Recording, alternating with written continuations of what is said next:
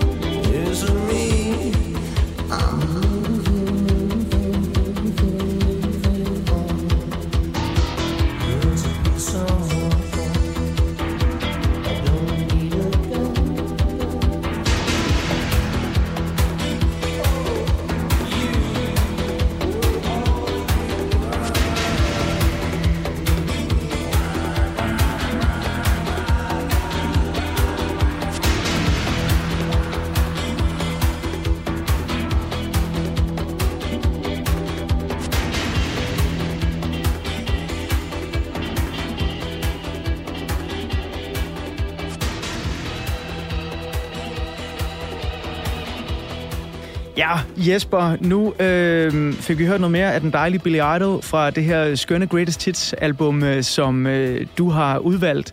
Og øh, derfor så er det også nærliggende at starte den her del 2 af udsendelsen med at spørge, Billy Idol, er han stadig en held? Han er stadig en held. Han er stadigvæk, øh, jeg synes, han er, han er for fed. Altså. Ja. Virkelig. Og er det sådan, når du sætter den der greatest hits på, eller har du også sådan forsøgt at følge med i, om han stadig går og laver noget derude, eller er det mindre Ja, vigtigt? en lille smule, altså sådan, du ved, men øh, hvad hedder det, han er jo svær at følge med i, som sådan, ikke? Altså, så, så, så prøver han at udsp- øh, så, så, så sender han noget ud en gang imellem, men det forsvinder hurtigt, ikke? Men altså lige pludselig så dukker han op med White Wedding med Miley Cyrus, for eksempel, ikke? Altså, og det er jo, prøv at høre, så står han bare, what? Ikke? ja.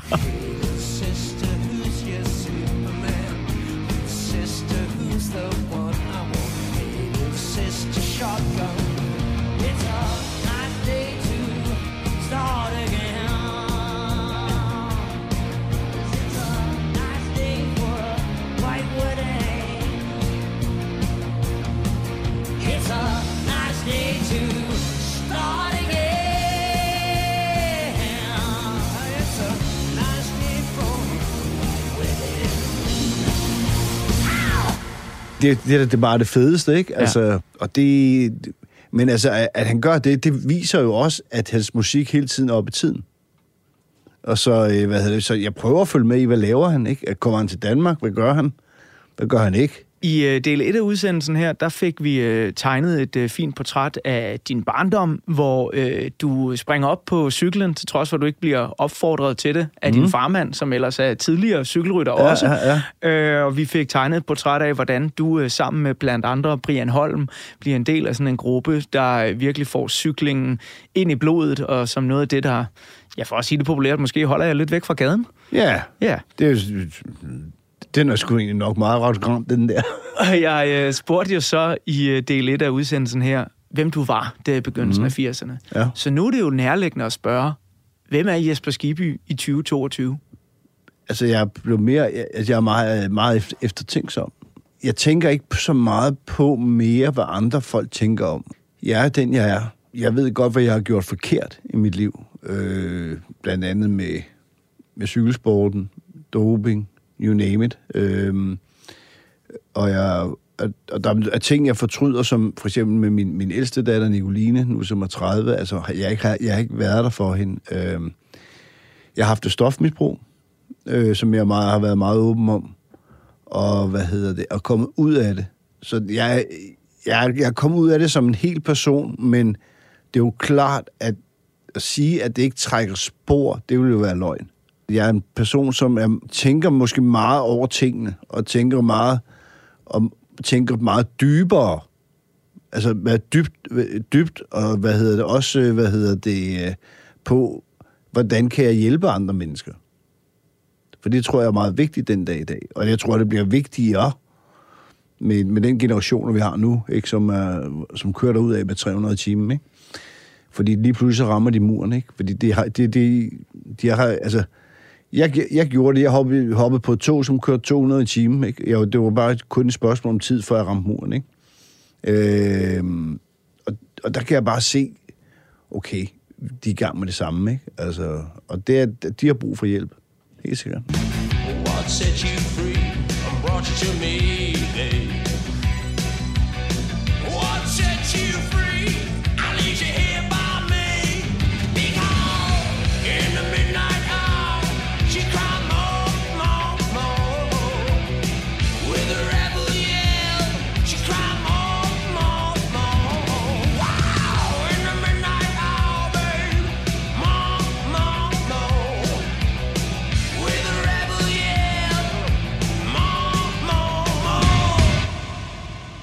Jeg er nysgerrig på, når nu du virker meget velreflekteret over mm. øh, de her ting. Øh, men en ting er jo at erkende, at du for eksempel gerne ville have været en bedre far overfor mm. Nicoline. Men er det også noget, du har sluttet fred med, eller er det noget, der nærer dig? Jamen, det er da noget, der nærer mig, men jeg har da haft en fantastisk mange gode snakke med Nicoline, som jeg elsker alt på jorden. Jeg har en, en, min, min, min, min, min yngste datter, Elisabeth, på, på 16, er jeg en, en anden far for næsten sådan en pylderfar næsten. Altså, for, Er du blevet en curlingfar, Jesper? Ja, lidt, lidt, ikke? Altså, hvilke, ja, helt latterligt, ikke? Altså, Ja, men jeg skulle da det, der, Ja, det, det, du er- selv sidder og advarer mod. Ja, præcis. Jeg, det gjorde jeg jo i etteren. Ja. Nu, nu er jeg til toeren, ikke? Ja. Altså, så, nu skal vi have en gaming-computer. Så, hvad, hvad, hvad, selvfølgelig skal du det.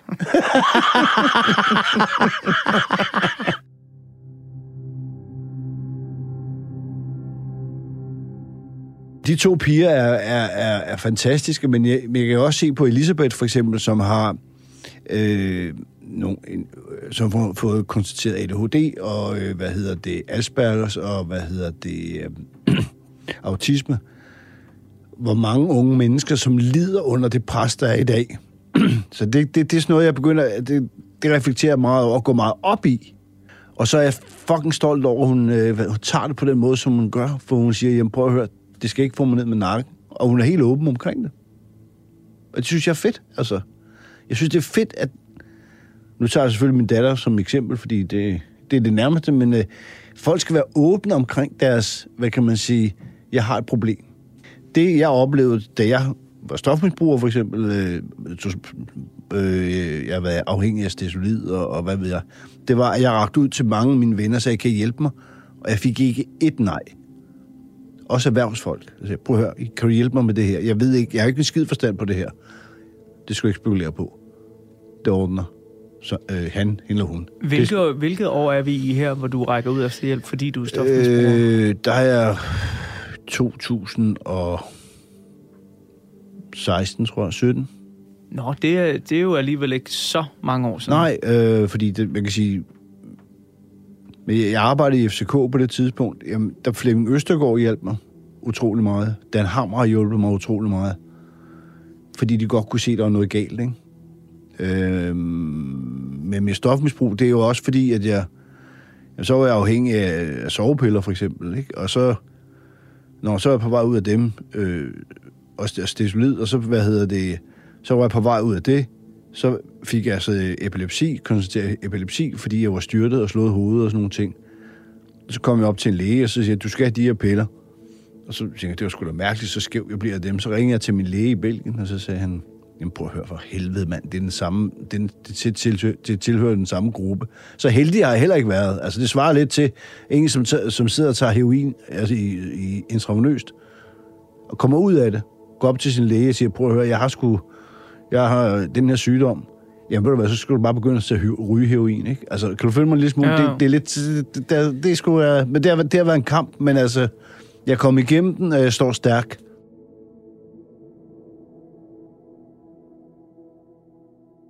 Tror du, at noget af den stofafhængighed og det, man kan være til falds for det, mm. øh, har noget at gøre med øh, din år som cykelrytter, hvor du brugte doping? Øh, nej, det tror jeg faktisk ikke. Øh, jeg tror, det er meget individuelt. Har du øh, diverse, kan man sige, sygdomme, eller ADHD, eller hvad ved jeg, øh, jamen, og jeg, jeg tror, det ligger måske lidt i ens gener. Kan du følge mig en lille smule? Altså, fordi øh, jeg kender jo masser, som ikke har haft de samme problemer som mig, men har hjulpet mig. Men, øh, hvad hedder det, de, de, øh, de, har ikke, de har ikke haft det, det samme, øh, hvad hedder det, problemer. Men, hvad fanden, en, gang, en skal jo den første, det var mig jo. Men det, det svarer jo også, og det kommer vi til at høre lige om, mere om lige om lidt, når jeg tegner et portræt af Billy Idol. Det er jo også lidt som din gode gamle held, fordi han har også været ude noget snavs jo. Ja, Må man ja sige. Billy Idol, ja tak for skæbne. Ja, ja tak skæbne. Men det bliver jo igen noget, man kan spejle sig i. Ja, og det, og, ja, og det, øh, altså det, er ikke, det er jo ikke derfor, jeg lytter til Billy Idol, at øh, han har haft et stofmisbrug, fordi så tror jeg, at vi kan tage Phil Linders, og jeg tror, vi kan tage en del, øh, som har været ude og... er du sindssyg? Men, øh, men ja, det er jo klart, at han er også kommet ud af det. Og det, øh, hvor jeg tænker, fedt, ikke? Altså, jeg tænker, altså det er jo... Det er altid fedt, når en kommer ud af, kommer ud af det, ikke? Ja. Men det har gjort mig som menneske nu mere selvreflekterende, synes jeg selv, mere empatisk også, vil jeg sige. Og sige, okay, det er sgu synd, ikke? Altså, en, der står og sætter hus forbi, ikke? Altså, jeg har det sådan... Hvis jeg går ind på en McDonald's for eksempel og sætter hus forbi, så prøv at høre en gang. Så øh, prøv en gang lige en gang at spørge om, om manden også er sulten, i stedet for at give ham de der penge til hus forbi, ikke? Altså, det kunne jo være. Det virker i hvert fald, som om du har været igennem nogle ting, der jo også har, har givet rigtig meget øh, Helt empati. sikkert.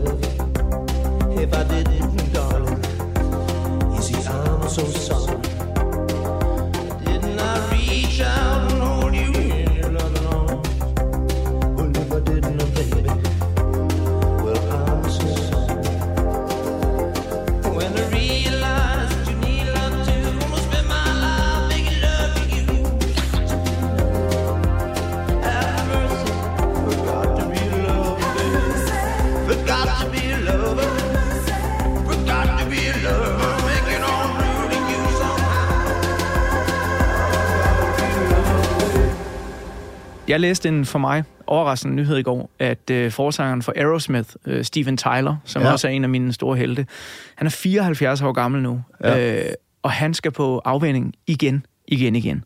Ja. Øh, han har ellers været stoffri i rigtig, rigtig mange år. Når man har prøvet at være inde et sted, hvor man er afhængig af noget, mm. øh, har fået en vane for noget, mm. er du stadig bange for at falde tilbage i noget snavs? Det, vil man altid være. Altså, jeg lægger ikke skjul på, at øh, det samfund, vi lever i den dag i dag, det elektroniske samfund, øh, det, øh, de beslutninger, der bliver taget, altså samfundet kan hurtigt, hvis du er en, en person, som, som mig, som er Øh, jeg er i bund og grund ikke den der hardcore. Jeg, jeg er jo en, en, en... Jeg er let at vælte, lad mig sige det på den måde. Og samfundet kan let vælte mig. Men nu har jeg så omgivet mig med mennesker, kan man sige, som vil hjælpe mig. De ved, hvad jeg snakker om, når jeg siger, jeg aner simpelthen ikke, hvordan det her foregår. Fordi, og havde jeg ikke dem, jamen så kan jeg, ikke, jeg kan da ikke sidde og give nogen garantier for, at jeg vil falde, ikke vil falde tilbage igen. Ligesom forsangeren fra øh, Metallica, jamen han har jo også været ind og ude for... for, for, for altså, det, det, det der med at komme ud og så sige, okay, nu har jeg øh, været på rehab, du ved, og nu, det sker aldrig mere, og bla bla bla. Kan man give garantier i livet? Det tror jeg ikke på. Det øh, er i hvert fald et åbent spørgsmål, der står og blaffer i vinden, og øh, vi skal fortsætte øh, snakken, øh, måske ikke lige præcis omkring det her, men i hvert fald portrættet af dig Ja. øh, lige om lidt, fordi øh, nu der vil jeg bladre op på endnu en side af portrætalbummet her, og der er der et billede af en af de flotteste mænd i musikhistorien, vores held, herr Billy Idol. Og måske så ved du, som lytter med lige nu, allerede alt om musikeren, skuespilleren og levemanden Billy Idol. Eller måske så den her uges udgave på Portrætalbum dit første møde med den her larger than life sanger. Uanset hvad, så er her en lille Billy Bullion terning.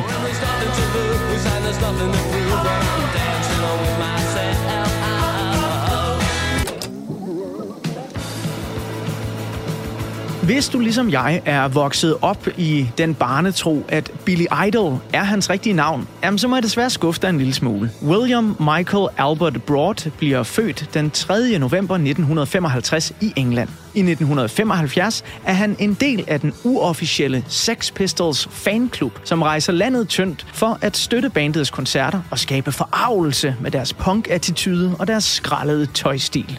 I 1976 danner den unge William bandet Generation X, og der tager han kunstnernavnet Billy Idol. Det inspirerede hans skoletid, hvor en lærer kaldte ham for Billy Idol, altså frit oversat Billy Dawn. Men da efternavnet Idol allerede var kendt i England på grund af komikergruppen Monty Pythons medlem Eric Idol, så besluttede unge William sig for at omskrive Idol til Idol, og det blev til Billy Idol. I 1977 udgiver Generation X deres første single, Your Generation. See our generation. See our generation. Our generation. I modsætning til tidens andre store britiske punkbands, såsom The Clash og The Sex Pistols, så er Generation X ikke blege for at indrømme, hvor de kommer fra. Og de hylder derfor de britiske helte, såsom Rolling Stones og David Bowie. Men Generation X bliver et kort eventyr for Billy Idol. Bandet går i opløsning allerede i 1979, men bliver dog gendannet som Gen X allerede året efter. Men det er lidt som om gnisten, der fik bålet til at brænde, er væk. Og i februar 81 går bandet igen hver til sit, og Billy Idol flytter til USA for at pleje sin kommende solokarriere.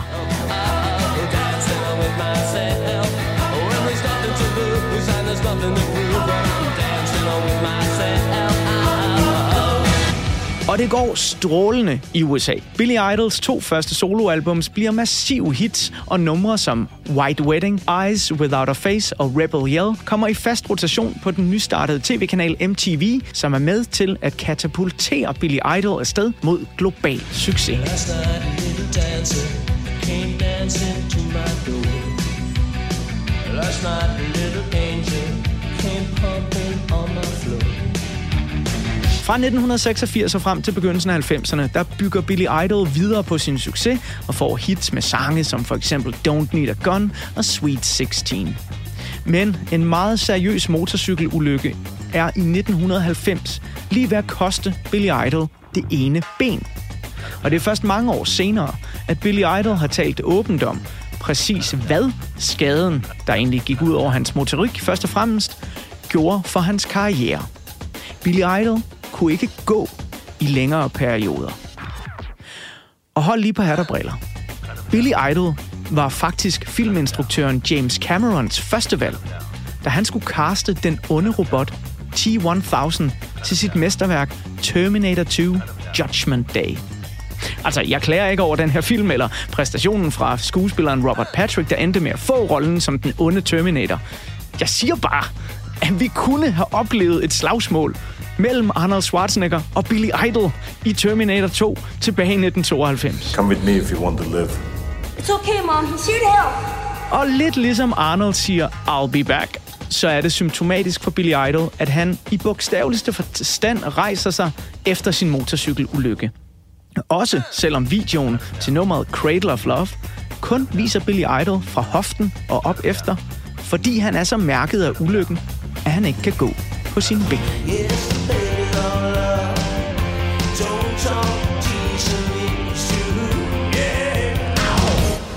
Selvom Billy Idol aldrig har fået de samme kæmpe hits, som han gjorde i årene 1982-92, så er han som en anden fugl Phoenix blevet ved med at komme igen. Lige meget om det har været alkohol eller stofmisbrug eller andre af livets ulykker, der har slået ham ned, jamen så har han formået at holde sit navn varmt igennem tiden ved at medvirke i film såsom Adam Sandlers The Wedding Singer, computerspil såsom Guitar Hero eller andre kunstneres numre såsom Miley Cyrus' 2020-nummer Nightcrawling. Nightcrawling.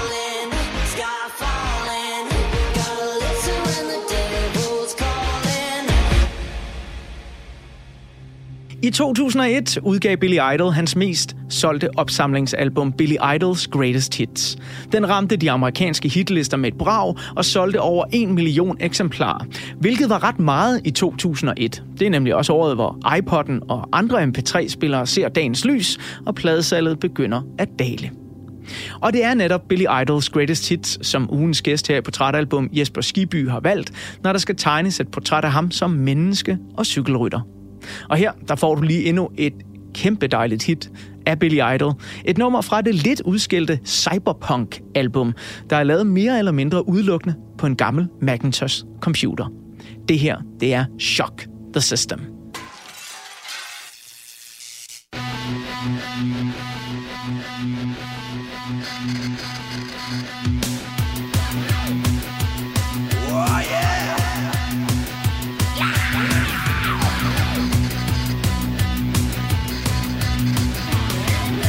It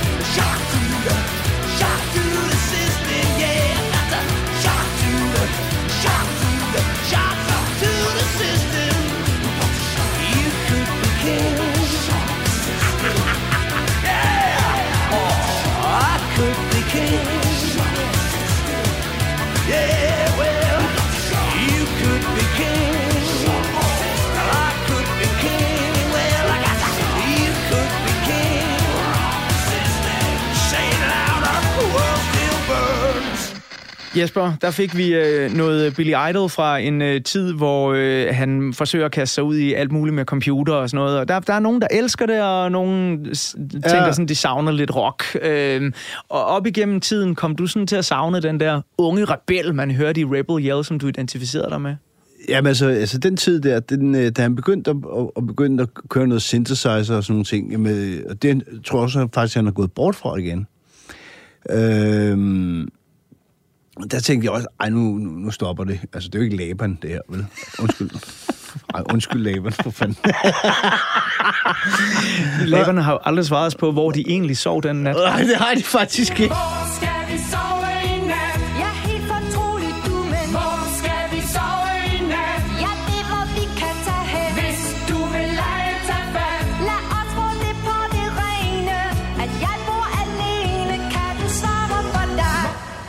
Det, det er bare ikke Billy Idol. Nej. Altså, Billy Idol, det er, som du selv siger, jamen, øh, stor fan af Sex Pistols, du ved, og sådan, altså, det er jo, for, for Sex Pistols var det jo umuligt at synthesize. Hvad for noget, mand? Ja. Ikke? Altså, Ja. og øh, hvad hedder det? Så kan man lide det eller ej, men altså, øh, det, var, helt- det er bare ikke Billy Idol, og det tror jeg, det er det, han også fundet ud af efterfølgende, ikke? Og så siger han, prøv at høre, jeg skal tilbage til rødderne.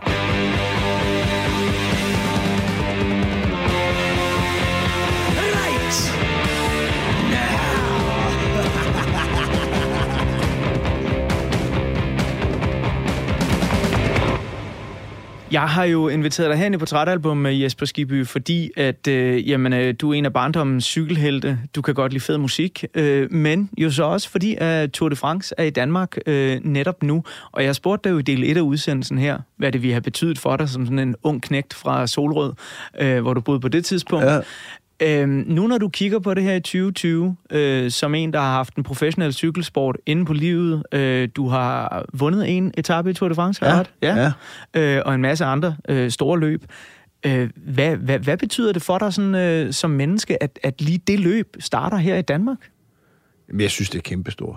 Det, jeg synes, det er fantastisk. Øhm, det er, øh, hvad hedder det, jamen det, det er jo noget, man ikke troede var muligt, men alligevel, så, så, så, så kommer det. Og det, det, det. Jeg tror egentlig heller ikke, Société de Tour de France, at jeg så havde regnet med, at det nogensinde kunne være muligt, men altså, på den anden side, altså, jeg tror også, vi startede i, øh, i Dublin en gang, ikke? Øh, eller York, tror jeg, det var. Øh, så alt er muligt, ikke? Øh, men det viser jo også, øh, money talks, ikke? ja, og det er jo nærliggende også at spørge dig om det, fordi du kommer jo altså af en generation af cykelryttere, mm. hvor man kan sige, jamen, øh, der var måske lidt mere plads til, til rødderne, der havde øh, haft en, en øh, jeg siger ikke en hård opvækst, men, men der, øh, der, der måske havde set lidt af hvert, inden man, man blev cykelrytter. Ikke? Og Ja. den dag i dag er det jo, ligesom fodbolden i øvrigt også, er det blevet professionaliseret helt vildt.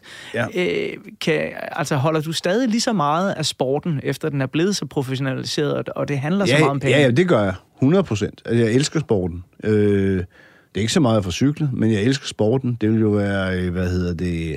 Sporten er, for mig, den er, den, den er fantastisk. Øh, vi har et kul nu, som er så hjernedøde gode, ikke? Og som kan glæde sig helt vildt til at køre til, i, i København. Hvem- er det, vi skal holde øje med? Øh, jeg tror, vi skal holde øje med Askren på den prolog, i hvert fald, her i København. Øhm, og jamen altså, øh, øh, de der, jeg tror, at danskerne, de vil kæmpe for, og de vil, de vil slå ihjel for at vinde turen. Ja, altså at vinde en, en Tour de France-etappe jo, jo, men, i men så også i Danmark, ikke? Altså, jo, jo, jo. jo vanvittigt, ikke? Altså, Ja. Det er jo fuldstændig sindssygt. fuldstændig sindssygt. Men altså, han er jo ikke alene, men altså, ja, vi kan jo kun håbe, vi kan kun krydse fingre, ikke? Altså, Ja. vi kan krydse fingre for, at Mads P. han vinder ja, etappen i Nyborg, eller hvad hedder det, i Sønderjylland, ikke? Tilbage i øh, 2006, der øh, udgav du øh, bogen, der hed, hvis du forstår mig ret, Forst- Forstår mig ret, Forstå mig ret. Ja. Ja. ja, lige præcis. Øh, hvor det, er det er jo her, hvor det i hvert fald sådan kommer frem i den store offentlighed, øh, at du har taget doping Ja. øh, igennem din cykelkarriere. Øh, men hvis, hvis vi lige lægger det her med de refleksioner af, hvad der var galt med den tid, og øh, doping, det var noget værd noget. Når du kigger tilbage på den professionelle cykelkarriere, hvad, hvad har været de bedste år og de bedste sejre? Åh, oh, det er et godt spørgsmål. Altså, hvad har været de bedste år, de bedste sejre? Altså, det er jo... Øhm... Jamen, det er jo klart, efter jeg har haft kranjebrud og kommer tilbage, så vinder jeg en etape i turen. Øhm, det var selvfølgelig en kæmpe sejr for mig. Øhm, men mange gange, så er de store sejre jo der, hvor man har virkelig været nede og vende og kørt dårligt, og alting er gået dårligt. Undskyld, det, kan, kan du forstå mig ret? Altså, alting, det, det er sådan lidt, ah, for fanden, ikke? Og så kører man, kommer man ned til Andalusien rundt, så vinder man sgu en etap der. Den øh, er jeg faktisk mere, kan- hvis jeg tænker tilbage, mere glad for, end jeg har vundet tre i, i Vueltaen. Altså, jeg var mere glad for at vinde den, end jeg gjorde, jeg var i for eksempel Palma de Mallorca i, Vueltaen, ikke? Altså, og det var sådan en Andalusien rundt, hvor vi kørte op gennem en skov, der stod to mennesker, tror jeg. Og så var der en målstreg, og det var jeg super glad for, fordi jeg er gået helvedes til. Du lyser også helt op, når du snakker om det. Ja, men det er bare fordi... Står at- det meget klart? Ja, stadigvæk? ja, det gør det faktisk, fordi det, mange gange, så, så, så, så er det, folk, de har ligesom op i deres hoved og siger, prøv at- turetappen må være den største. Så kommer der Vuelta-etappen, mm. så er der Giro-etappen, så er der den, den, den, den, den, den. Altså, nej, sådan fungerer det ikke op i mit hoved. Nej. Det er, når det er gået af helvedes til, og du så kommer tilbage igen. Det er der, sejren er. Ah. Ja, jeg kan sagtens følge det, øh, dog med, med, med noget helt andet. Ja, jeg, jeg har altså- interviewet mange store udenlandske musikere igennem mit liv, Ja. og mange spørger mig altid, hvem har været den største? Og så har de selv en eller anden formodning om, om det må være, da du mødte Metallica, eller Ja. ja. det kan være dem fra Depeche Mode. Øh, Jeg tror, den, der har betydet mest for mig, det er nok den danske sanger Allan Olsen. Ja. Der blev jeg simpelthen så starstruck. Jeg vidste ikke, hvad jeg skulle sige. Og så kom jeg til at spille min øl på ham og træde ham over fødderne også. øh, og det, det er lidt den samme mekanisme. Nå, jo, men altså- Alle har jo en idé om, om det må være de helt store der, ikke? Nej, men det er, det er, jo, det er, jo, det er fuldstændig den samme mekanisme. Ja. Men Allan Olsen på en bar i København, det kunne jeg sgu ikke klare? Jesper. Ved du hvad? Der, prøv at høre en gang. Altså, shit, mand. Hvis jeg møder øh, en fra Volbeat, altså, jeg vil også bare stå. Så, vil jeg, så vil jeg tage Elisabeth, her er et stykke papir, gider du gå og spørge, om jeg må få en autograf? Hvad, Michael, det må vi arrangere en eller anden dag. Det, det, det er, nu kaldte jeg dig Michael, fordi... Ja, men jeg- det, jeg- ja. det er, hvis man møder Michael for eksempel nede i Næstved, eller hvad, Ja. ja. hvor, hvor han bor henne, ikke? Altså, Ja. Men altså, det er bare, du ved... Jeg synes også, Volbeat er jo fantastisk fedt band også, ikke? Mm. Altså, så øh, hvad hedder det? Men hvis man, det, det er jo samme, hvis man møder dem, så står man også. Ja. Here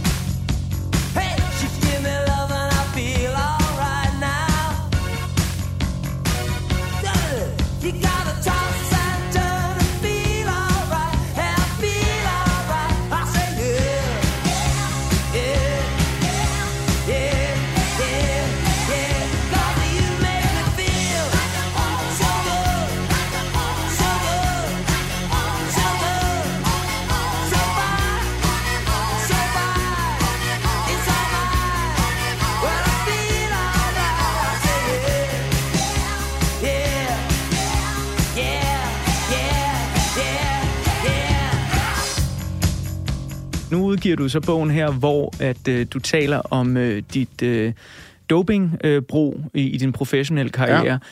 Hvad, hvad har så været sådan det laveste punkt i karrieren, altså det, du kigger tilbage på med mindst stolthed? Øh, min stolthed, det er da, hvad hedder det, helt klart øh, mit misbrug af stesolid og, sove, og sovemedicin.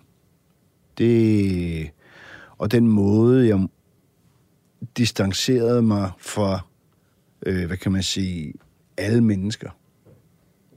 Hvor folk ligesom skulle prøve at hive mig tilbage igen, men ville ikke. Øh, det der med, at jeg fandt ud af, det der med, når for eksempel Tour de France, det der med at bare komme med one-liners hele tiden. Okay, så holder jeg folk væk. Ja.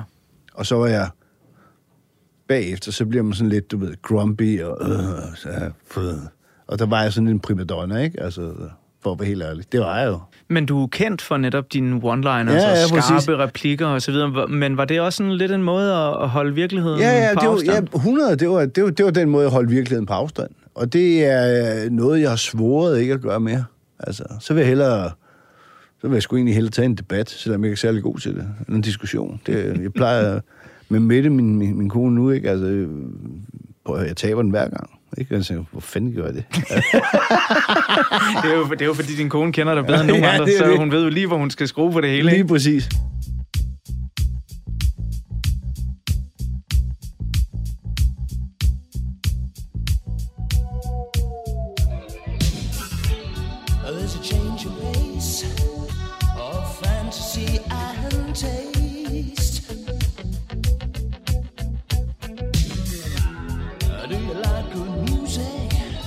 Do you like to dance?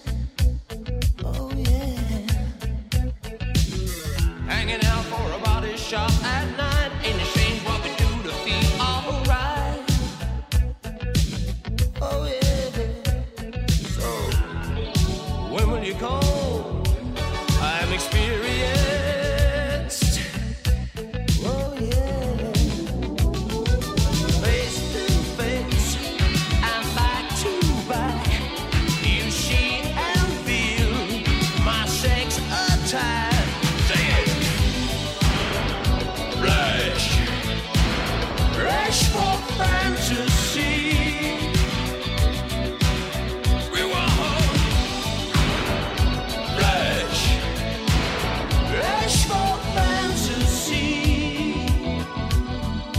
Jesper, der er jo et, øh, et øjeblik, øh, der er gået over i tv-historien også, øh, den morgen, hvor du skal i Godmorgen Danmark for netop at snakke om bogen. Ja, ja. Godmorgen Danmark er en øh, fast ven hjemme på mit øh, stuealter. Jeg har Okay, nærmest set ja, det, siden ja, ja. programmet startede.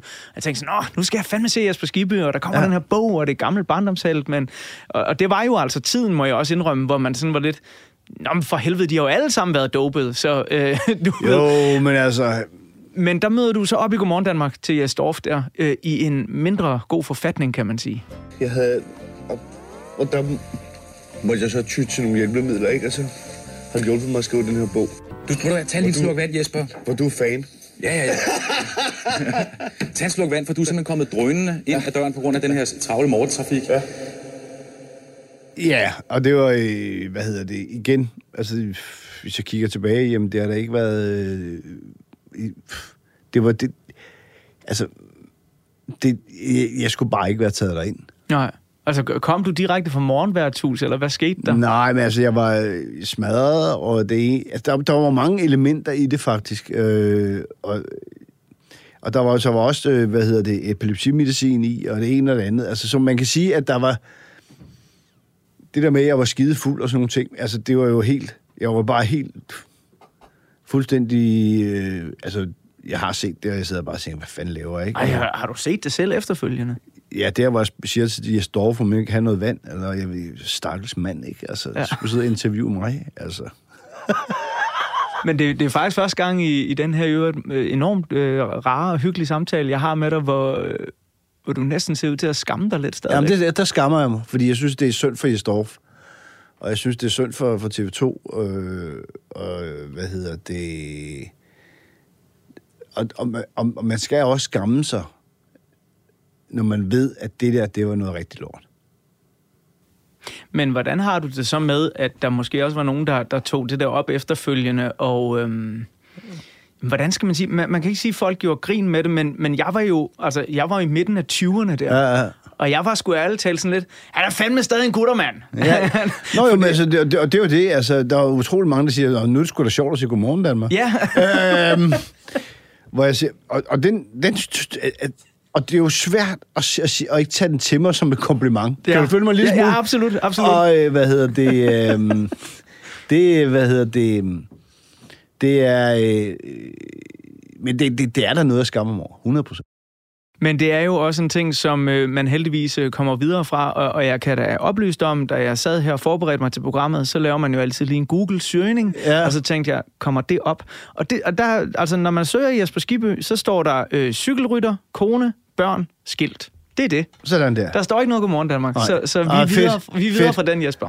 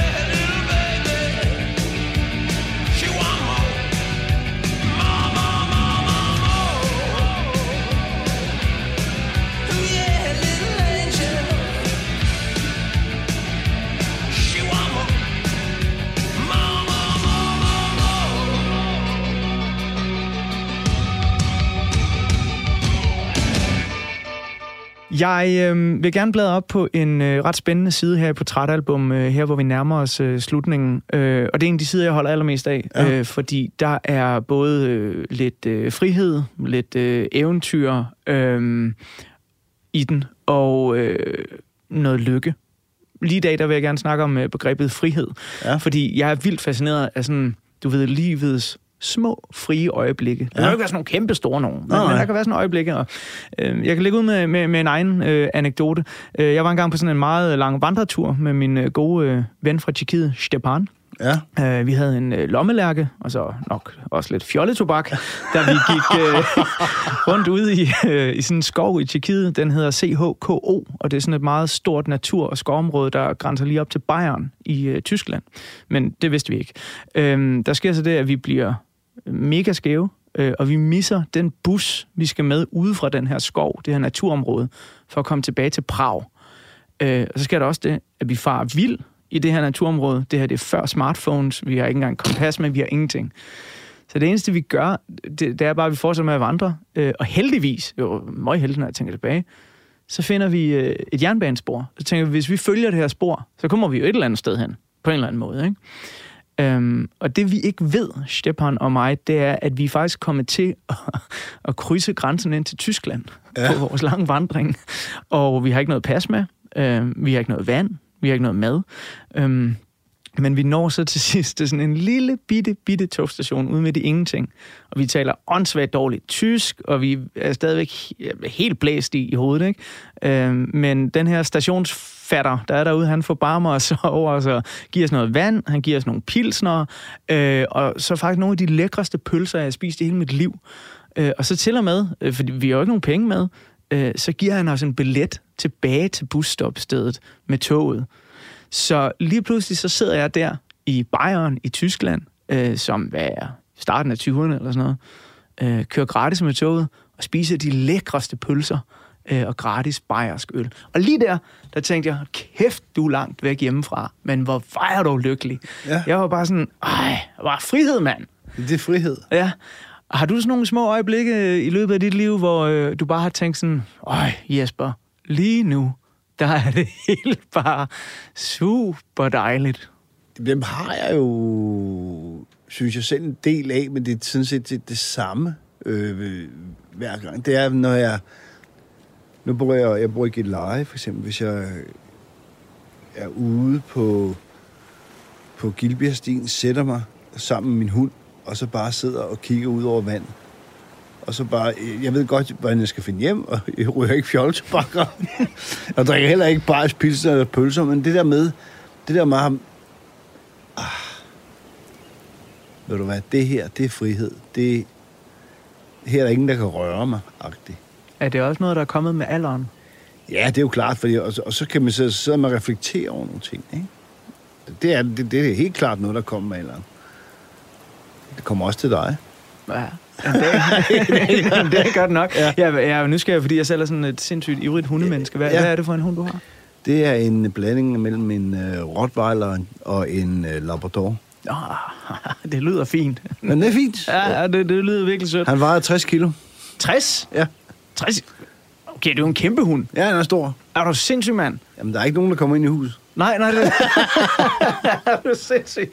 Nå, men så sidder du der med en uh, 60 kilo Rottweiler Labrador. Ja, øh, og han er, så, han er så sød og stille og rolig. Ja, og så sidder I bare der og, og har et øjeblik. Ja, og det der... øh, Og, og faktisk det der, nu snakker frihed, det der, det der, øh, nu er du et hundemenneske også, ikke? Altså, det der med, man kigger på sin hund, og man har, man har det der moment, ikke? Fordi de har jo den der sjette sans. Ikke? Altså, det, det, det elsker jeg bare. Det er noget, mennesker ikke kan give. Det er ubetinget kærlighed. Ja, de skal have noget, de skal have noget mad og noget vand, ikke? Det er det. Jo, og så, det, og så er det ubetinget kærlighed. Der er ikke nogen, der er ikke, der er ingen præmis, der er ikke noget, der ligger bag. Nej, den vil, den vil egentlig bare gerne have dig. Altså, den vil Som bare, du er. Som jeg er. Ja. Ikke? Om, om, om, jeg har læset tøj på, øh, hvad fanden man har, ikke? Altså, det er jo ligegyldigt. Den vil bare have dig. Det er jo, altså, hvis der sidder lytter derude og overhovedet ikke er hundemennesker, så kan det være, det er svært at forklare. Ja, det, det er men, svært, øh, det kan jeg godt forstå. Men, men, men for, for os, der er, der, jeg giver dig fuldstændig ret, og det er jo en, øh, for mig en, en stor del af meningen med livet. Præcis. Øh, lige om lidt, så skal jeg sige tusind mange gange tak, fordi du var med. Men inden da, så skal jeg lige bladre op på den aller sidste side i portrætalbummet. Og det er sådan en, der øh, både kan være lidt smuk, lidt trist, lidt alvorlig, lidt lejende. Det kommer an på, hvem man er. Ja. Jeg har spurgt folk, som har været gæster her, øh, hvordan de gerne vil have fra billedet af din egen begravelse. Nogle af dem, jeg snakker med, de er sådan, jeg skal gå ud på scenen, eller falde om på cyklen. Andre vil gerne mm, sidde stille med sin hund eller sin familie, når de skal fra. Hvad for en type er du, Jesper? Hvad, hvad, hvad tænker du om din sidste tid?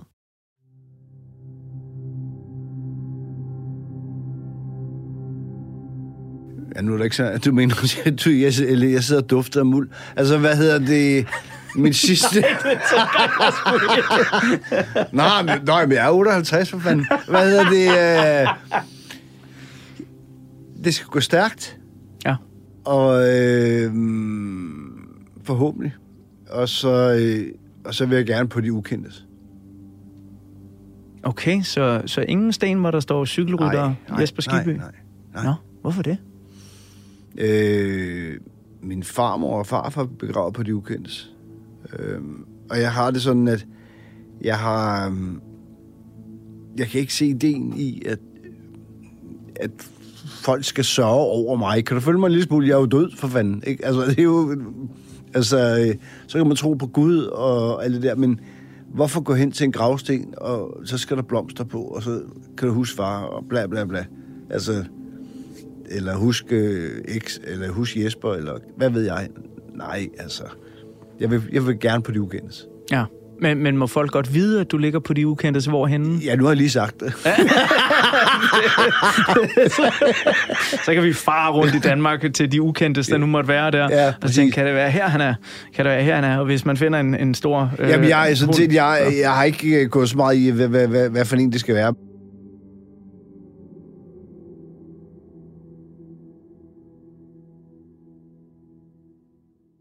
Jesper, jeg vil gerne sige tusind tak, fordi du kom. Jeg vil gerne sige tusind tak, fordi I måtte komme. Vi har øh, i løbet af den her udsendelse spillet Billy Idols numre White Wedding, Dancing with Myself, Rebel Yell og Don't Need a Gun. Øh, jeg havde tænkt mig at gå ud på det nummer, der hedder Hot in the City. Jeg ved ikke, om det vil være passende, eller om der er et andet nummer, som Jesper Skifby bare tænker, hvor fanden spillede han ikke den? Nej, altså Hot in the City, den er, den er, den er så bare så fed, altså.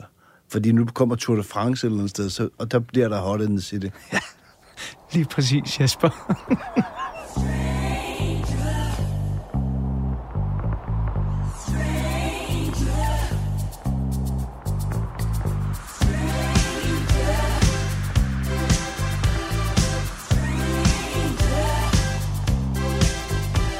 It's hot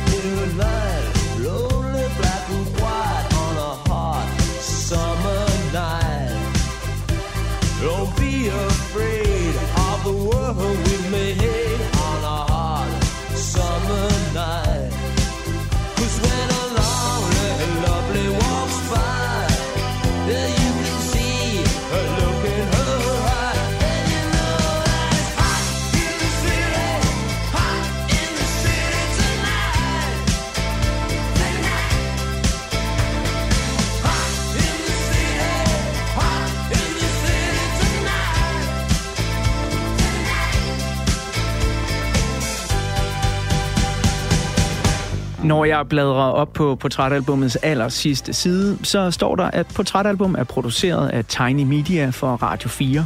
Mit navn er Anders Bøtter, og sammen med lyddesigner Emil Germod vil jeg gerne sige mange gange tak, fordi du lyttede med. Der er flere portrætter fra programmet her, hver fredag 17-19 på Radio 4, eller i Radio 4's app, som du kan hente i App Store eller hos Google Play.